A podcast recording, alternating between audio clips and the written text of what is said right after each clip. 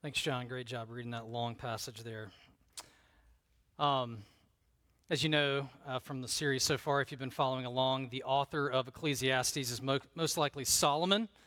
Uh, Solomon wrote most of the Proverbs, uh, but it was his father David who wrote most of the Psalms. And so I want you to think this morning for a moment about where Solomon received his theological formation. Uh, was it mainly in school somewhere? I'm sure he did go to a, a great school. Uh, or was it at home? I imagine that it was probably from his father David and maybe his mother Bathsheba as they led him in devotions at night growing up. Imagine with me one of those nights. David is there with Solomon at bedtime, and, and David says to Solomon, Hey, Solomon, um, I wrote a poem today I want to tell you about. But before I do that, I've ever told you before that before I was the king of Israel, I was actually a shepherd. And Solomon says, maybe a shepherd, that's like the worst job in the whole kingdom. I mean, why, why in the world were you a shepherd, Dad? And he said, you know, I, it was a tough job and it is one of the lowest paying jobs in the kingdom. But it's an important job, and it's an important job where we learn something important about the Lord. And he's, you know, he said, you know, as I was a shepherd, I reflected upon what it was like to live with sheep. And he, Solomon, let's, let's say he said, wow, dad, sheep, I've only heard of this about sheep, that they're really stinky and difficult and that they wander off. And he's like, that's absolutely true. Uh, it's absolutely true. I want you to listen to this, this song that I wrote today as I was reflecting on what it's like to be a shepherd and how that reflects upon the character of our God. Do you want to hear it? Yeah, I want to hear it, Dad. I want to hear it. The Lord is my shepherd, I shall not want. He makes me lie down in green pastures. He leads me beside the still waters, and he restores my soul. He guides me in paths of righteousness for his name's sake. Even when I walk through the valley of the shadow of death, I will fear no evil, for you are with me. Your rod and your staff, they comfort me. Solomon, I want you to know that wherever you go and whatever happens in life, and I'm sure you've had these conversations with your children, wherever you go, whether it's by the green pastures or the still waters or you're in the middle of life and it's tough and it feels like you're in a dark canyon, God is always there with you, even if you don't feel Him. He is there. I want you to imagine this kind of conversation happening with Solomon because what we find here in 1 Kings 8 is Solomon at probably the greatest moment of his political career. He has just built, with the help of many other people, the temple. It's just been completed. This 1 Kings 8 is the dedication service of the temple. And we know that his father David was on his mind that day because he starts out in the speech, he just talks about his dad. His dad had a dream to build this temple and yet, God told David, no, it's not going to be yours to build. It's going to be something for your son to build. And so, David is on Solomon's mind that day as he is there, as he's about to give this incredible prayer that John read for us in 1 Kings chapter 8. I want that to be the backstory for us as we consider Solomon's formation theologically. The way that he prays reflects God, the Father, as the protector, as the shepherd of Israel, as the one who will be with Israel throughout their history. And so we're there in 1 Kings 8, but then in Ecclesiastes, you've got to kind of think in multiple time periods in Solomon's life here. Actually, Ecclesiastes 5 is written probably toward the end of his life. He's maybe toward Claire's stage of life. He's, he's later on. He's got some wisdom he wants to share, some distilled wisdom about what it's like to live on this earth and how we should fear the Lord and, and fearing the Lord and why it's so important for us. And so in Ecclesiastes 5, we're toward the end of Solomon's life. So today, what we're going to learn is this. We're going to spend some time looking at, first of all, from Ecclesiastes 5, the good standard we are called to live up to as God's people. It's a good standard that we're called to live up to. And then, second, we're going to look at our inevitable failure to live up to that standard from 1 Kings 8 and Psalm 24, which is our call to worship. And then finally, we'll end with the boundless love of God for wandering sheep, also from 1 Kings 8 and John chapter 10. Let me pray for us. God, would you give us hearts that are open to hear from your word? This is good news for us. We're so grateful that you are the good shepherd, that you lay down your life for the sheep. I pray that that message would resonate deeply in our souls this morning. I pray it in Jesus' name. Amen. So, first of all, the good standard we're called to meet from Ecclesiastes 5.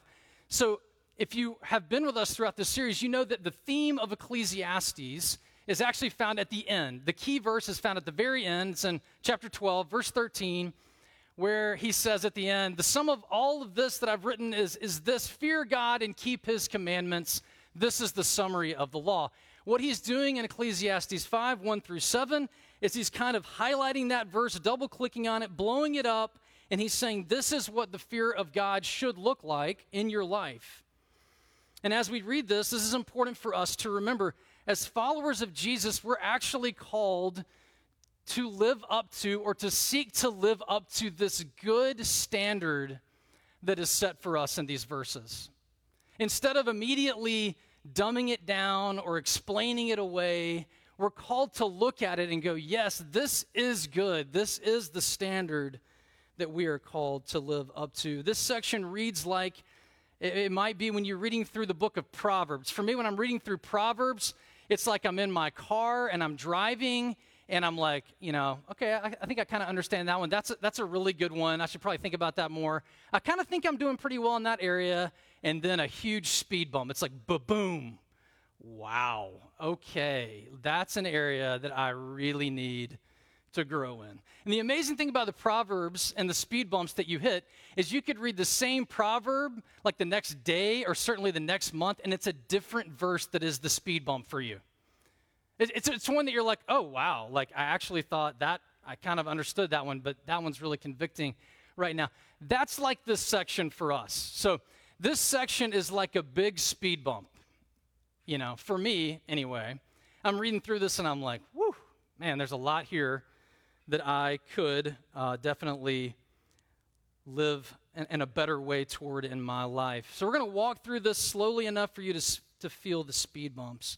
The first section, verses 1 through 3, is about being careful with your words before God and with others too. He starts out, he says, Guard your steps when you go into the house of God to draw near to listen is better than to offer the sacrifice of fools, for they do not know they are doing evil. So, what does this mean? So, when you come before God or before other people, you should watch what you say. You should be careful with your lips. You should listen more and talk less. He goes on, he says, Don't be rash with your mouth or let your heart be hasty to utter a word before God. Let your words be few. A fool's voice, at the end, he says, has many words. When you pray or when you talk about your life, don't go on and on about how much you're doing and how faithfully you're living. He's saying to pray like that before God is just utter foolishness. To, to offer a prayer like that to God is, is really not in line with your own situation before Him. This shows a lack of humility and it shows a lack of wisdom. Let your words be few. To offer a prayer like that is a sacrifice of fools. You know, this last week I had two different people in the church confront me about ways that my words hurt them. And I really appreciated both of these people coming to me and telling me how my words that were spoken not well and a bit uh, rashly, I would say, without a lot of thought, um, hurt them. Two people uh, within a couple of days. And I just want to tell you, I'm so grateful for that. I'm so grateful that they came to me. How else would I know that I had hurt them? It gave me the opportunity to repent to them and say, I'm so sorry for that. And it gave me a chance to understand where they were coming from so that I can grow as a person. The title of this sermon is Church in the Real World. That is church in the real world. No one, certainly me, gets it all right with their words. If you've been in a, in a close personal relationship with someone, if they're close to you, then I can guarantee you they have hurt you in more ways than one, but certainly with their words. The fact is that when we, we grow closer together, when we build community together, the opportunities for blessing one another are greater and the opportunities for hurting one another are much greater. Why? Because you get to see the real me and you in the real world. That is what it's like. And so we need to be able to have conversations where we can say, you know, this is how your words impacted me, and where the other person can say, I'm so sorry, will you forgive me? And then you're able to say, Absolutely, I forgive you. There really is no other way for the church to function unless we're just ignoring things, unless we're just posturing before each other. So I apologize. They both forgave me. I appreciated it so much that they came to me. This section goes on Ecclesiastes 5 4 through 7. It's about following through on the vows or the promises that you make. It says, When you make a vow to God, don't delay in paying it, for he has no pleasure in fools. Pay what you vow. It's better that you should not vow than you should vow and not pay. So, it gets into not just our words, but the commitments that we've made through our words. This is what it means to fear God, remember? in the context. If we fear God and we want to follow Him and please Him, then we should want to live in a way where we our words bless one another and bless the Lord and we keep our vows to the Lord and to one another. But you know, how does this go? I think about the use of our money. I, there have been times in my life, and I bet in yours, where I've been convicted and I've said something to the Lord in my heart like, Lord, I am going to give more generously uh, to you and to your cause in the world. And then I get busy and I get distracted and I forget. I even forget how much I'm giving. You know, everything is done automated now, you know. Uh, it, you know, we have to remember to go back and go, now, how much am I giving? And, and what did I say I was going to give? I mean, we can just get really distracted and lazy, but we've made commitments to the Lord in these, these areas of our lives. It could be money, it could be time, you know, you listen to a sermon or you listen to a podcast or you read a book and you're like, you know what, I am going to serve. I'm going to use my gifts. I, Lord, I'm going to do it. And then soccer season starts and, and work projects get going and we forget the vows we've made or we don't forget and we just decide, I can't do it. I cannot live up to the commitments that I thought that I could make. You know, I believe that the Lord is generous to us. Um, uh, the rest of the sermon is really about this. This is the hardest point. God is so generous to us. He's not up there, you know, just just like going. You know what? Actually, back in August of 2022, you said blank. That's not what He's doing. He loves us, but the reality is God is generous. But we can't presume on His generosity right? We can't just be like, well, God's generous, so it doesn't really matter how I live my life. That's really not it. It does matter. It does matter how we live. God is generous, but He's not up there going, you know what, it doesn't matter to me at all if you give your money or you give your time. That's not it. It does matter to the Lord. It matters to Him that we follow the Lord. He goes on, He says, let not your words lead you into sin. Let do not say before the messenger that, oh, I made a mistake. Why should God be angry at your voice and destroy the work of your hands? For when dreams increase and words grow many, there is vanity, but God is the one you must fear. Oh man, again, this falls under the, the hasty promises category. So many of us have said things like, Sure, I'll reach out to them, I'll follow up with them, I'll help out, but you don't. Those are maybe more minor things in life, but then there are more major commitments that we've made in life. We've made vows to love our wives. We've made vows to love our husbands. We've been vows to be elders or pastors. Or we've taken other commitments onto ourselves and we've said, I'm going to live up to a standard. But we lose our theology or our ethics, or we fail to uphold our vows. We've said to ourselves and to the Lord, I will be a faithful mother, I'll be a faithful father. But we don't. We aren't. Always. A lot of the time, we're not. God, I swear I will not sin again in that way that has now become a habit for me. And then you do. Lord, I swear, I promise that I will read your word and pray. I'm convicted about it. Help me follow through this time. And then we don't. The reality is, there's a standard, and we fail deeply and desperately to meet up to that standard. Every single one of us have made vows, some of them small and some of them really, really large. And we have failed. The big question this passage asks is this What does the Lord, how does the Lord respond to people who fail, who fail Him, who don't just fail a little bit? They're not just like, oh, you know what, mostly I got it right this week, but no, like we really, actually, utterly don't meet the mark. We don't just barely, the, the, word for sin in the Greek is an archery term where you miss the target, you miss the bullseye.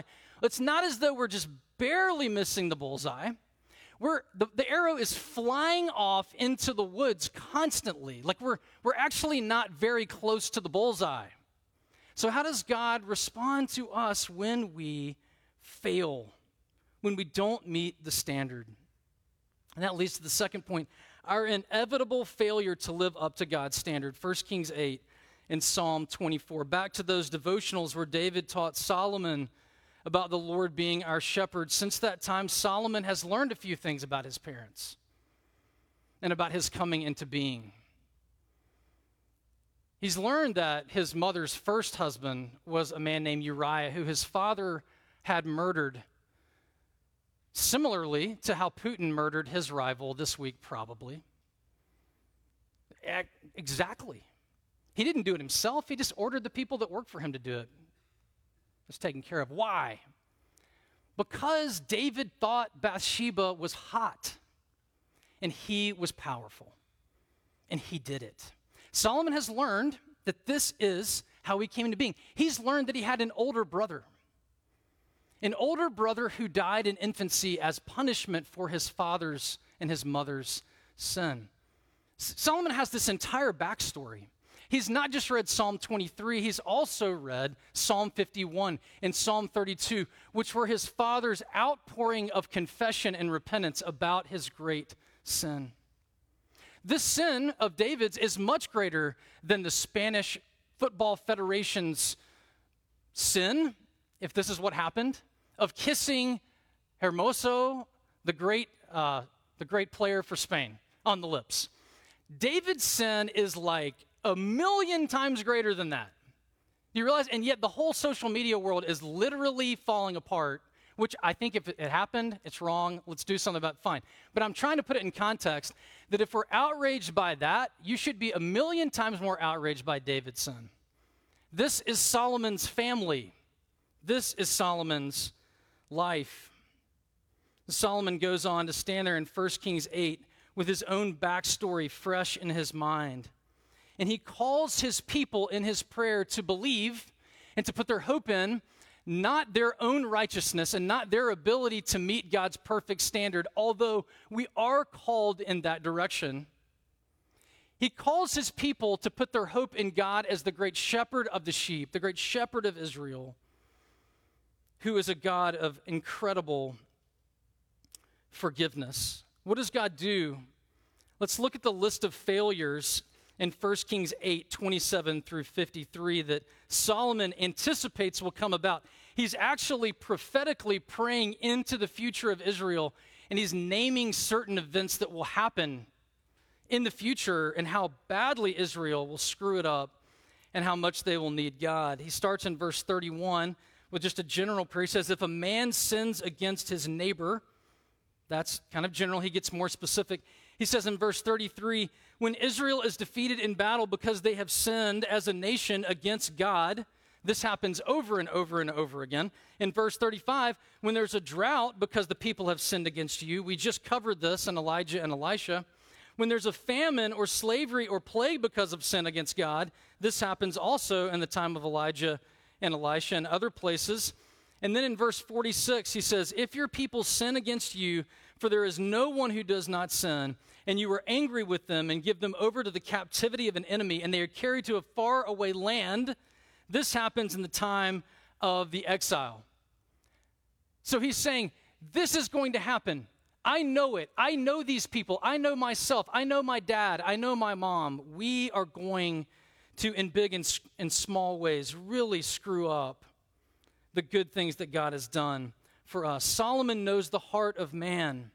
He says in verse 46 of chapter 8, there is no one who does not sin. Romans 3:23 puts it this way, all have sinned and fall short of the glory of God. But Solomon thankfully doesn't just anticipate the occasions of sin after the temple is dedicated, he also anticipates the grace of God, the forgiveness of God that will come to them as their great shepherd. So the third point this morning is the boundless forgiveness of God for wandering sheep. Also, 1 Kings 8 and John 10. I had a counseling professor, great professor, his name is Jim Cofield. Jim Cofield uh, taught us a, a counseling kind of way of understanding how to lead people along in the pathway of change. He says most people come into the counseling room and they're there because they have had someone that has sinned against them. Someone has sinned against them and they're trying to figure out how to process what has happened to them. And he called this the I'm a victim stage, which is not, necess- not derogatory in any way, but that's why they're coming in. They are learning they've been victimized by someone else's sin, and they need to talk to you about it. And that's, that's a really important part of the process. But where you want to lead them is not just to understand, yes, they've been victimized by other people, but also, stage two in our growth and development maturity in Christ is they need to learn that they also victimize other people. They also have sinned against other people in ways that will probably put them in the counseling room one day, too, if they haven't been already. This is the whole idea of, you know, you're pointing one finger out, there's four fingers pointing back at you. And this is life. We learn and we, we learn that we hurt other people, too. You know, Solomon went on, and, you know, his father really screwed up. Well, Solomon went on and really royally screwed it up even worse. Just three chapters later, after this apex of his reign, this amazing prayer, he goes out, and we learn that he has the same problem his dad did, but times a thousand. He had a thousand wives and concubines, and many women, foreign women. This was Solomon's downfall, really. Solomon needed to learn that he wasn't just victimized by his father's story, that he has now victimized a lot of other people through his own son. That would be growth for him if he ever learned that. So you have to learn that we also we're not just victims, we also victimize others, but that's not the end of the process. That would be despairing. There's another stage in the process where we realize that we have to move toward dependence on God. Yes, I have been hurt deeply. Yes, I have hurt others people, other people deeply. And so the third stage is I have to depend on God for forgiveness and grace with everything in my story and in my life. Salvation is not found in living up perfectly to the standard. you won't. You, you haven't. If you think you have, then think again, please. That's not it. That's not where salvation is found. Salvation is not found in grappling with and figuring out how you've been hurt by other people in a way that you're okay with. That's important. You should do that. It's an important part of the growth process. Salvation is not found in owning all of the ways that you have sinned against everyone ever and understanding that and really owning it and saying you're sorry as many times as you possibly can. You should really think about that question. That's an important one, but it needs to drive you somewhere. It needs to drive you to depend on the grace of God. Salvation is found in the Lord. It's not found in your perfection. It's not found in understanding yourself and coming to terms with your own story. Salvation is found in the God of grace, the God of forgiving grace. Back to 1 Kings 8, as we walk through this, this list of things that Israel will walk through as a nation. Verse 30 starts the theme of forgiveness. The theme here that you should have heard over and over and that you'll hear now is the whole future of Israel is banked on this that they have a God of forgiving, limitless grace. That they have a God who is the shepherd of their souls who will not give up on them and will forgive them over and over again. Verse 30 says, And listen to the plea of your servant and of your people Israel. And when they pray to this place, listen in heaven, your dwelling place. And when you do, forgive. Verse 31 If a man sins against his neighbor and he comes back to you taking an oath to, to follow you, hear from heaven. Later on, he says, and vindicate him. In verse 33, when Israel is defeated in battle because they've sinned against God, if they turn to you and acknowledge your name, hear in heaven and forgive the sin of your people. Verse 35 and 37 When there's a drought, famine, slavery, or plague against your people because of sin against you. Verse 38 Hear and forgive. If any foreigner, verse 39, they shall hear of your mighty name and your outstretched arm. I love that. If they come to Israel and they come and pray to, to you, God, hear in heaven and receive that prayer. In verse 46, if your people sin against you, there's no one who does not sin, and you are angry with them and give them over to the captivity of an enemy, and they are carried to a faraway land. Yes, that will happen. Verse 47 Yet they turn to you in the foreign land and repent and plead with you in the land of their captors, saying, We have sinned and acted perversely and wickedly, and they repent with all their mind and heart. Verse 49 Then hear their prayer and plea and forgive your people who have sinned against you. Solomon, in this great moment in the life of Israel and in his own life, is saying, Our one hope as a nation is not in our own righteousness, it is in the forgiving grace of God. That is it. Lord God, we are banking our entire future hope on you being a God of forgiving grace.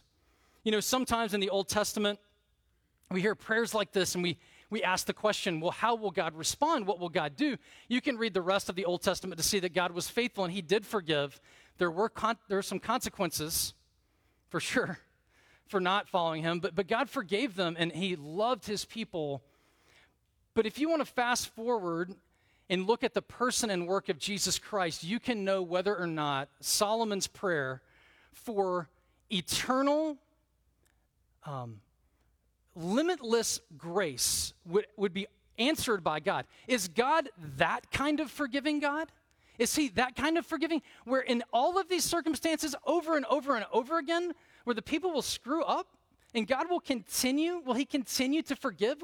Will, all of these prayers get answered? Will Jesus answers the question for us with a resounding yes in John 10.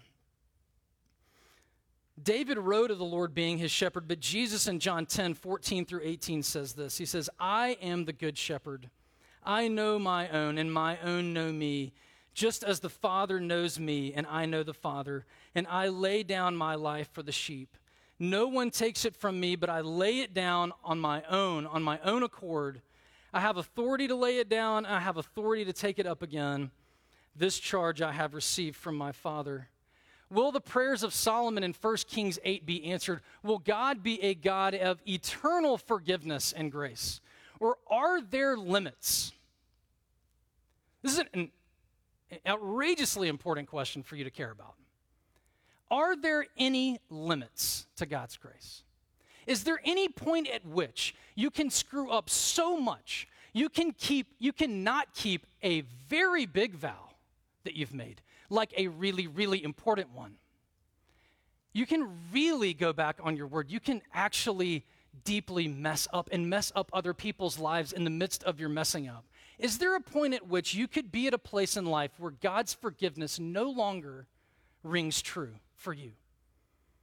Well, Jesus Christ says this I am the good shepherd. I lay down my life for the sheep. I do this because I want to. I want to lay my life down. I want to give my life as a sacrifice for the sheep. I want to give up my life. I am giving up my life. I will give up my life so that the grace of God can flow to needy sinners without limit in the actual facts of history. This is not just a prayer that was prayed by someone in the Old Testament. This is the Lord Jesus Christ, not just saying he's the good shepherd, but saying in order to be the good shepherd, I will lay down my life so that I can bring the sheep in to the fold. I can protect them forever from sin through my death and through my resurrection.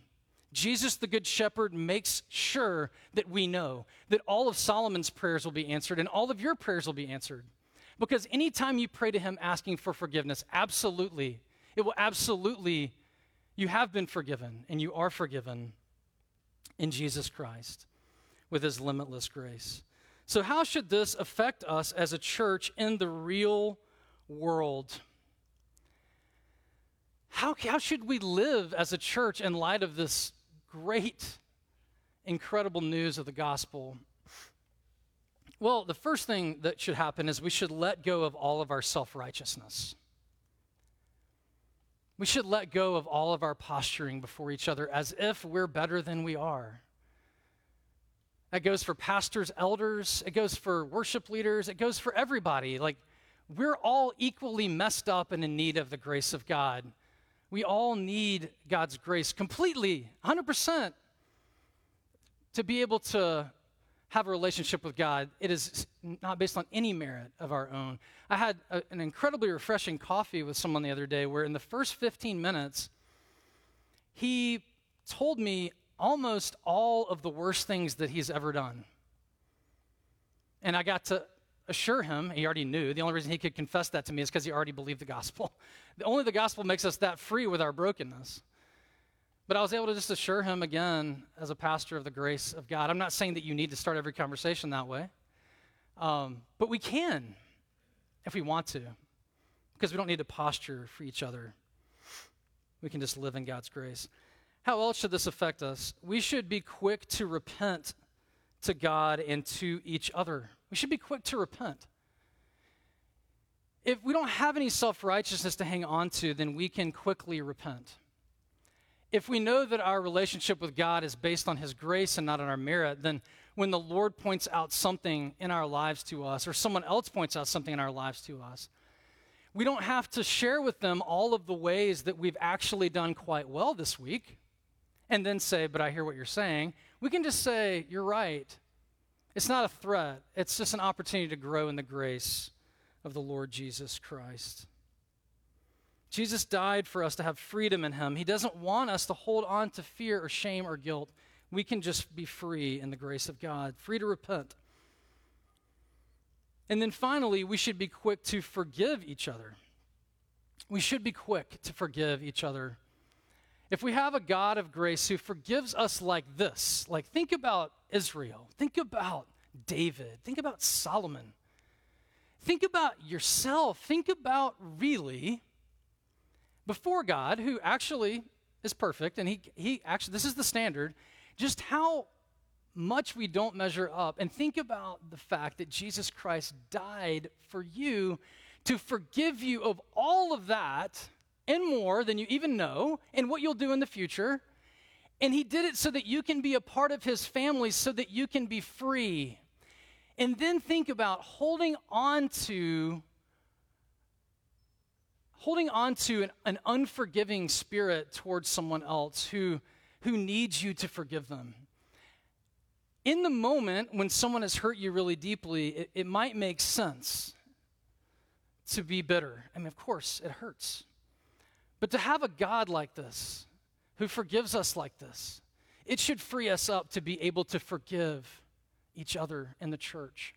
This is the only way, as I said earlier, for the church to operate in the real world. Now, that may, there's a difference between forgiveness and trust. I'm not saying that all of a sudden you're supposed to trust every single person who's hurt you. With, I mean, that, that doesn't make any sense. But we are called to forgive. We're called to forgive. And sometimes you got to forgive more than once. Like you think you forgive someone, and then you know, it's like a ball at the pool. You put under the water, and it's like, boop, there it is again, there it is again. It might come up 50,000 times, but every time you can say, God, I'm letting go of that. I've let go of that because you forgave me by your grace. We should expect for people in the church to hurt us sometimes. We should absolutely expect it. So you go ahead and like if you don't expect if you're hoping if you're new to our church and you're hoping that this will be the church where you're not hurt, I, I just, you got to let that go. That is not going to happen. Like, we're not perfect at all, like, not even close. I'm the chief of not perfect people, okay? Like, we will absolutely, we will mess with that, that value you have of never being hurt again in church. um, that's not the way to answer that. The answer is not to find a new church where people don't hurt people. The answer is to believe that God forgives and to extend forgiveness to one another. We have a God who extends limitless grace to us when we repent. Can we expect that from one another? When I mess up or you mess up in the church, can you expect to be forgiven of your sin? The answer is yes. Yes. You don't have to wonder if I admit to this, if I own up to this, will I be forgiven? The answer is absolutely yes. You are forgiven in Jesus Christ. There's no, no reason to hold on to hide things and, and keep things to yourself. You can admit and confess and lay that down. Will we put limits on grace with one another? In the real world, in the real world of the church, if we put limits on grace, we're just going to end up siphoning off people. Ah, I don't want to be around them, be around them, them, them, them, them, them, them, them. And then you got like three people that you want to be around. We have to, we can't have limits to grace. We have to learn to let go of hurt. We can do it by God's grace, and we can forgive one another with boundless forgiveness like God has for us. What would it look like for us to be free like this? What would it look like for us in the real world that instead of the norms being, I'm going to try to be perfect, if I'm not, I'm going to fake it, and hopefully people won't see, and then if they do, hopefully they'll forgive me. What if we switch that to, I'm really messed up. I know God loves me. I believe other people love me. I can talk about those areas where I'm really not measuring up and know that that's what the church is. The church is a place of grace from God. It's going to take some retraining because everything in the world, everything in the company that you work for says, fake it till you make it. Never admit to anything if you do, get HR involved, you know? God says, admit to it, give it up, receive the grace of God, let that grace transform your life. We spend a lot more time in the world than we do in the church. And sometimes in the church, we look like the world. So I pray that we would be able to live more in light of what Solomon's here that there is a great and beautiful standard we're called to meet. We do not meet the standard, but Jesus Christ is a God of boundless forgiving grace for needy sheep. Let me pray.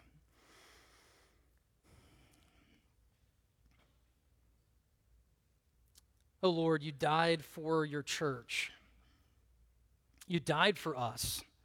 You died for us individually, and you died for us corporately. You died for Trinity Park Church. You died for this church, these people, us together. You died so that the gospel would normalize our culture more than it has so far. And so I do pray that your grace would pour out on us, that we would see ourselves as those who have been loved eternally, not for the good things we've done, but in spite of the bad things. Yet you have fixed your love on us. And I pray that we would be able to fix our love on one another. Father, would we be able to be a church of redeeming grace? Lord, I pray that for every single person here. I pray that your grace would reign here. In Jesus' name, amen.